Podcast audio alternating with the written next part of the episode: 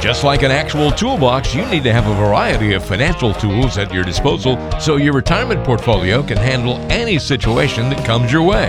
Scott Searles is a certified wealth strategist and the CEO of Skybox Asset Management. He can help you build a solid financial plan that will stand the test of time. This is the Retirement Toolbox Podcast. Hello and welcome once again to the Retirement Toolbox. Walter Storholt here with Scott Searles, financial advisor at Skybox Asset Management. Scott, what's going on this week? How are you, sir? I am doing fantastic. Fall is here. The leaves are starting to change here in Ohio, and uh, it's my favorite time of the year. Well, I'm glad to hear that, and we've got a great show on the way today, and going to try and keep it from getting too awkward in here today, Scott. Okay, because we're talking about awkward conversations on today's show. Absolutely. You know what? you know, as we'll learn today, a little awkwardness is okay. That's right. That's right. Don't worry. Don't tune away. It's not the birds and the bees that we're talking about on today's show, but rather some awkward financial conversations that you may need to have with a loved one or that you may need to have directly with a financial advisor. And we'll talk about why it's so important to address some of these situations and have these awkward conversations as uncomfortable as they may make us from time to time to have these, they need to be talked about and they need to be discussed. We're going to tell you why on today's show. We also have a great question when we open the mailbag up later on today from Annie. She's worrying about some 401k investments, company stock, those kinds of things. So we'll get her question to that later on in today's show as well. But let's dive into that conversation, Scott, about awkward conversations. And I think when you work with a financial advisor, you should kind of realize you're signing up to have some uncomfortable conversations because uh, that's a big part of your job, right? Making sure that people are addressing the things that they otherwise might not address on their own. Yeah, you know, sometimes being a financial advisor is a little bit like being a therapist too, because you have to deal with things and work with people and help them work through some of these awkward difficult conversations that are going to be so important for them for their retirement for their loved ones well-being and for their kids. And you need to address these things and, and help people work through it. And once it's all said and done everybody's glad that you know we got these things taken care of and handled well, it's really important to make sure you're talking about these things. And if you're always looking for red flags here on the show, you know, I always kind of throw those out. Hey, this would be a red flag if your advisor isn't pushing you or addressing these kinds of issues and having you talk about these kinds of things that'd be a red flag that maybe you're not truly getting comprehensive planning. It means that there are some stones that have been left unturned in your financial plan. So let's uncover those today. All right, first awkward conversation to have, Scott, is how does the death of the first spouse affect the financial plan? Nobody likes to talk about this kind of thing. I know it's a struggle when my wife and I try to discuss these things. She's more of a stick your head in the sand kind of person. I'm very, you know, more blunt and let's address it and have a plan for it right up front. And so it's a difficult thing to navigate uh, from time to time. Well, th- this is probably one of the more difficult ones, but it's probably the most important one because when one of the spouses passes away, obviously everything changes not only from a you know relationship and emotional and a family standpoint but from a financial standpoint because maybe that the spouse that passed away may have had a pension and we need to have a conversation on what options they had selected with their pension if they had not worked with an advisor to do that previously because maybe that pension doesn't continue on maybe it does maybe it's at a reduced amount we need to make sure that the spouse that that survives has enough money to be able to live because maybe there's some life insurance that's needed there to make sure that there is enough money to help supplement social security and uh, make sure that they're going to be comfortable and then an estate planning aspect too. Beneficiaries need to be changed. We need to you know if we're working with trusts we need to get those types of things handled and taken care of too. So besides the lifestyle and the emotional change, that is probably the biggest one is that surviving spouse you need to feel comfortable that they're going to be able to continue to survive in retirement and have the money they need to live a comfortable life. It's a great point, Scott. So that's one off the list. That's the most important one that should be discussed. But they get into more nuanced discussions as well than just the you know first spouse passes away. Now what do we do? There's what happens if it doesn't happen. Uh, what if there isn't the passing away of the first spouse, but instead a long term or nursing home care type need pops up, and addressing what happens there. That's a, a bone of contention I know for a lot of retirees. And the closer that that possibility gets in someone's life, the tougher it gets to talk about it in many ways. Yeah. And, you know, I've been doing this for 20 something odd years. And I have noticed throughout the last few years, maybe the last five years, people are much more open to talking about the nursing home. And I think what they've seen is they've started to see their parents go through this and they've experienced it firsthand where you know father had been in their 80s and spent 4 years in a nursing home and they saw how it affected them financially. So i think because you know everybody's starting to experience this more and more and more it's actually became a little bit easier for people to deal with. And you know so i have a lot of people that come here to my office now and that's one of the first thing that they want to talk about. I had a story of a client that came in and you know he was thoroughly convinced that he was never going to go into a nursing home that you know he was going to just stay at home and either his wife would take care of him, which which she was fully on board, or if something happened to her, that that their kids would be able to take care of him, and he didn't want to plan or, or deal with a nursing home at all. So time went on, and we've had meeting after meeting and, and working with them for years, and then finally he had said that they had a conversation with their kids, and their kids were like, you know what? it may not be as easy as you think it's going to be for us to be able to do this. I mean, they have their own lives, they have their own families, and if mom or dad gets sick, you know, they can't necessarily drop everything and take care of, of mom or dad at home. So that was kind of an eye opener for him. And we started to look at some plans and some different scenarios and how we can help protect a lot of their assets that they've worked their whole life to save. Everybody has a good intention when it comes to, to stuff like that. But a lot of the times talking as a family, getting everybody involved really gives a sense of what everybody's getting into because it, it is a lot more than you know every good intentioned individual says oh yeah i'll take care of mom or dad or the survive the spouse say well yeah well i'll take care of my home but it also there reaches a point where maybe they are not able to you know maybe they they can't you know the wife can't lift the husband. He can't get in and out of bed or, or you know so i mean it's a reality and something that needs to be addressed. Intentions don't always match ability.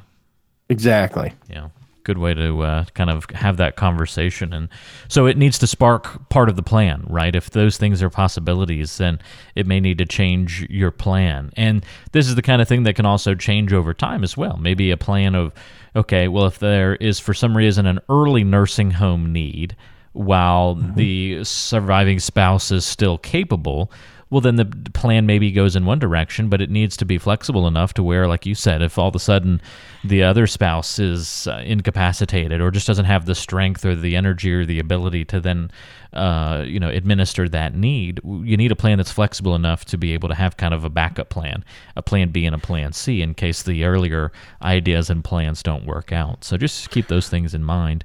I think you you know it doesn't always have to be about health and and death. I think to still be a awkward conversation. Sometimes people have their heart set on a retirement date. I think my mom has uh, gotten to this point, Scott. She's kind of pretty much penciled that date in now, and it's it's starting to get penned in.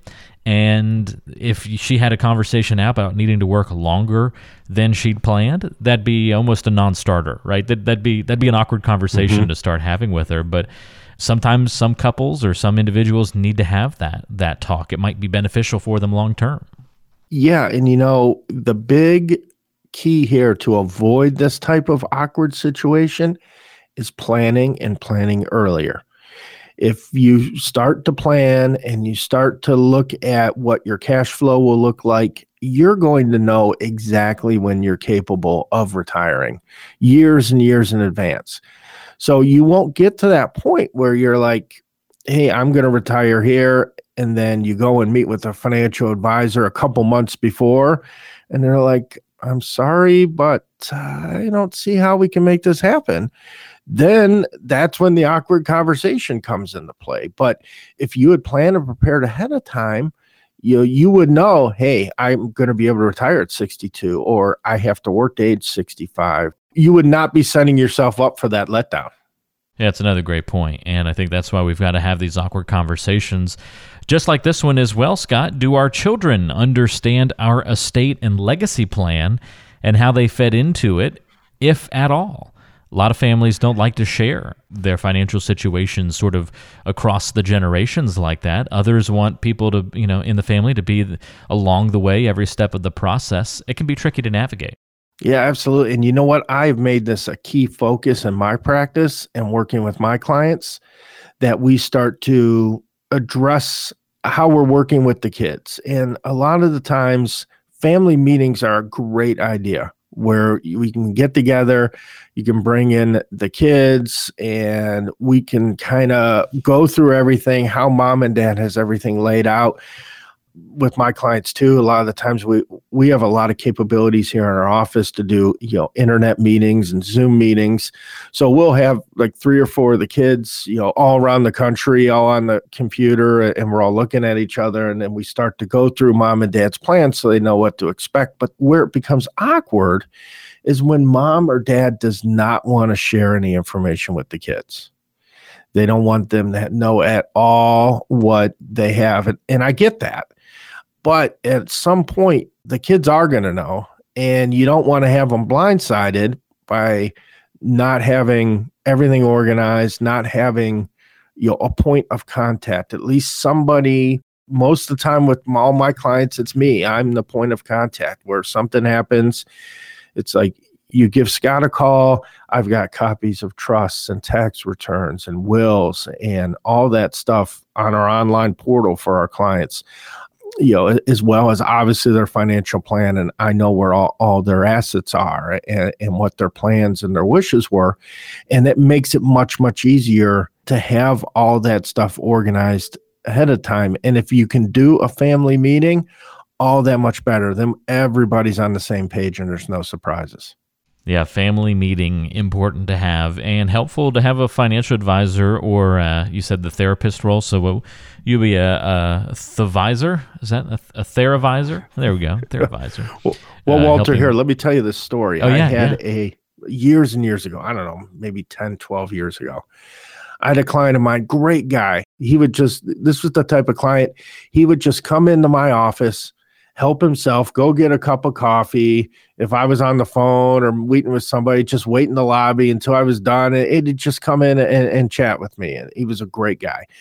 Well, he passed away and he was divorced, but he uh, had a girlfriend and he did all this estate planning and stuff and and I knew what was going on but he left one of the accounts to his girlfriend so that she would be taken care of, you know.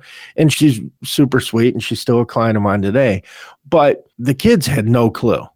So when they come in after dad had passed away, I, we're in my conference room and, and, you know, we're going through everything and how everything's laid out. And they were visibly upset. And one of them was crying in my office. And, uh, it was a big mess. So really having those difficult, awkward conversations avoids those types of issues. Yeah, always good to avoid those things. And uh, thanks for sharing that with us, Scott. Glad to uh, hear that sometimes, though, getting the conversation flowing can lead to successful conclusions. Maybe one more example here of an awkward conversation how we separate from an advisor who we like as a person, but now realize isn't a good fit for us or maybe never was. Is that a conversation you've had to have with folks before that come into the office of, you know, hey, they're maybe wondering, are we still working with the right advisor? Should we possibly change our approach? You know, I have that conversation with almost every new client that comes in my office and everybody wants to work with someone's nice. I like to think i'm nice and people like to work with me but you know they have to have the capabilities to get you to where you, you need to go. So when i have people that come into my office and they're already working with an existing advisor i tell them i said hey go back to your guy you know, ask them if he's capable of doing this. And if he's capable of doing it in a way in which you feel comfortable that he's going to get you to where you need to go, great. You know, continue to go back and work with that guy because I'd rather have you in a spot where you, you feel much more comfortable. But if that guy cannot handle that situation for you, even though he's a nice guy, then you have a reason to say, you know what, Walter, you know, you're a great guy but you know, I really feel I need to have this done, and, and so I'm I'm going to look for someone else that that'll work with me in this because, you know, advisors they have varying levels of knowledge, they have different specializations, kind of like doctors. Me, uh, the majority of what I do is I work with the pre-retiree and the retiree market, and that's where the majority of my clients are. They're getting ready to retire, they've just retired, or they've been 10, 15 years in retirement you know some other advisors they work with you know doing education planning or working in the accumulation or they focus on insurance or you know different things like that. So they may not necessarily have that knowledge and the skills to be able to help you. So even though you know that advisor is a great person and you enjoy sitting in there and talking to them ultimately your financial future is the most important thing that you need to get taken care of Always so helpful to get this kind of guidance and make sure that you're having these awkward conversations with your advisor. If you're not, maybe you aren't working with the right advisor. Once again, could be a little bit of a red flag. These should be important parts of the planning process. If it's not been a part of your planning process so far to have these conversations, maybe reach out to Scott, have a talk a little bit about what you need to do to improve your situation going forward. You can get in touch by giving a call to 888 742 0111. That's 888 742 0111. You can also check out talktoscott.com to schedule a free consultation online. Again, just go to talktoscott.com and schedule right from your smartphone or computer a time to meet and chat with Scott at his office in Strongsville, serving you throughout the greater Cleveland area and in the, the Bradenton, Florida area as well. And uh, it's a great opportunity to have a conversation about what's going on in your financial life, what needs to improve from a portfolio and a planning standpoint. Scott, thanks for the guidance and the help walking us through those awkward conversations. That wasn't so bad after all. No, I think we got through it um, and uh, pretty easily. Yeah, absolutely. Absolutely. All right, time to get to know you a little bit better on today's show, Scott. It's getting to know you time. Well, getting to know you is the time where we throw random questions at Scott each episode to get to know his personality a little bit better. And my question for you uh, this episode, Scott, is what TV shows, if any, are you uh, into right now? What's sort of the hot show in your world? Well, believe it or not, Walter, I don't have a whole lot of time to watch TV. Oh, but, come on. Uh, you don't do a whole lot.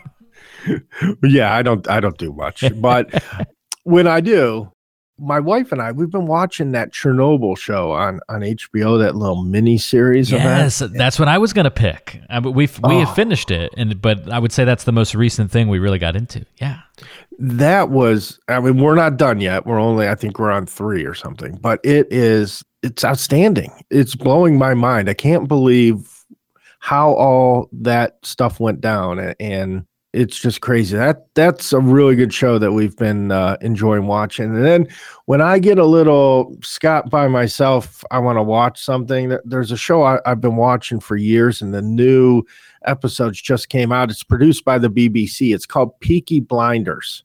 And they have it on Netflix. Yeah, I've I have had people tell me to get into that, and I've just I haven't clicked the play button on it before, but it's always been one that I've considered watching. Yeah, it's about an Irish family that is in Birmingham, England. They're basically like mobsters. It takes place in the 1920s. It's an outstanding show. It's really neat and I, I enjoy it. And like I said, I think this is season five, maybe. It's so I mean, while, there's a lot yeah. that you can binge watch on there, but outstanding show. So that that's what I'm into. Yeah, I think the the Chernobyl one was what I was gonna say, and it's amazing when you know how a story goes and it still captivates you that much. Like to know the ending, right? I mean, you know what happens mm-hmm. in Chernobyl, but I'm on the edge of my seat watching those episodes. Like I can feel my blood pressure rising and like the stress of like you know the situation that those folks go through and that they're in. The storytelling is well done. The acting is great. It's a, it was a real. That was one of the best shows I've seen in a, quite a while. So. And It's, and uh, it's one of those definitely where, worth don't go in that room. What are you doing? Oh, come on. Yeah, don't. Don't oh, you know that's going to uh, kill Without you? any spoilers here, don't don't pick that up. yeah, exactly. don't don't throw it around like a football. What are you doing? Too funny. Unfortunately, it's uh, HBO show, so I know a lot of people don't have HBO. But if you have the ability to like turn on HBO, watch the series, and then you can turn it back off, you know, after a month or two, it- it'd be worth doing because it's a great show. It is worth it. Yep. Absolutely. Well, there you go. Getting to know Scott Searles a little bit better on today's show. Now it's time to get to know you better. It's time for the mailbag. We want to hear from you. And we get to know you better by answering your questions on the mailbag. And today's question, we turn to Annie. And it's a pretty short and sweet question for you here, Scott, but I don't know if the answer is short and sweet. Annie says, Most of my 401k is invested in company stock. Is that bad? Well, Annie, I'm glad that you asked this question. And I'm sure a lot of people listening right now are like, oh, no, no, no. And that's exactly right. You do not want to have all your eggs in one basket. We've all heard that since we were little kids. And, you know, one company comes to mind is Enron, right? How many people worked there and lost everything because that company actually encouraged their employees to buy their company stock, and people were doing that. But certainly, you want to have yourself diversified. And I'm not saying don't have money in your company stock. It's good to be a team player, and certainly, you believe in your company. It's okay to allocate a percentage of that 401k to that company stock, but you want to have it diversified because no matter how much you believe in a, in a company, you never know what's going to happen crazy things happen and you know, you don't want to get in a situation where all of a sudden all of your retirement savings is dramatically reduced because of having all your eggs in one place. So diversify, have some stocks, some bonds, and have a, little bit of uh, company stocks in there. Fine. And Anna, if you want to hop online, schedule a 15 minute phone call with me at talktoscott.com. I'll be more than happy to kind of walk you through some things that you should be looking at in your particular case. It's a great question, Annie. And uh, company stock isn't a bad thing, but when you kind of mix that together with, you know, all or most of my investments are in company stock, well, now the, the scales are tipped in a little bit different direction there. So that's another one of those little red flags we look for in the financial world where there's an easy improvement to make to a financial plan. And uh, you certainly kind of hit the nail on the head with that question. Thanks for submitting that one to us. If you'd like to submit a question to be featured on our show, you can do that by going to skyboxasset.com. That's skyboxasset.com. We'll put a link in the description of today's show where you can go to submit questions and check out more episodes of the podcast. And again, you can schedule that time to meet with Scott by going to talktoscott.com. Schedule from your smartphone or computer at talktoscott.com or by calling 888 742 0111. Scott, thanks for another great episode. Enjoyed the conversation, and we'll do it again next time around. Absolutely, Walter. Can't wait. Go Browns. There you go. Enjoy that fall weather while uh, while it lasts until we, we get to complaining about the winter. So uh, get out That's there right. and enjoy some fires outdoors and uh, have a good time. We'll talk to you on the next edition of the Retirement Toolbox. For Scott Searles, I'm Walter Storholt. Thanks for listening.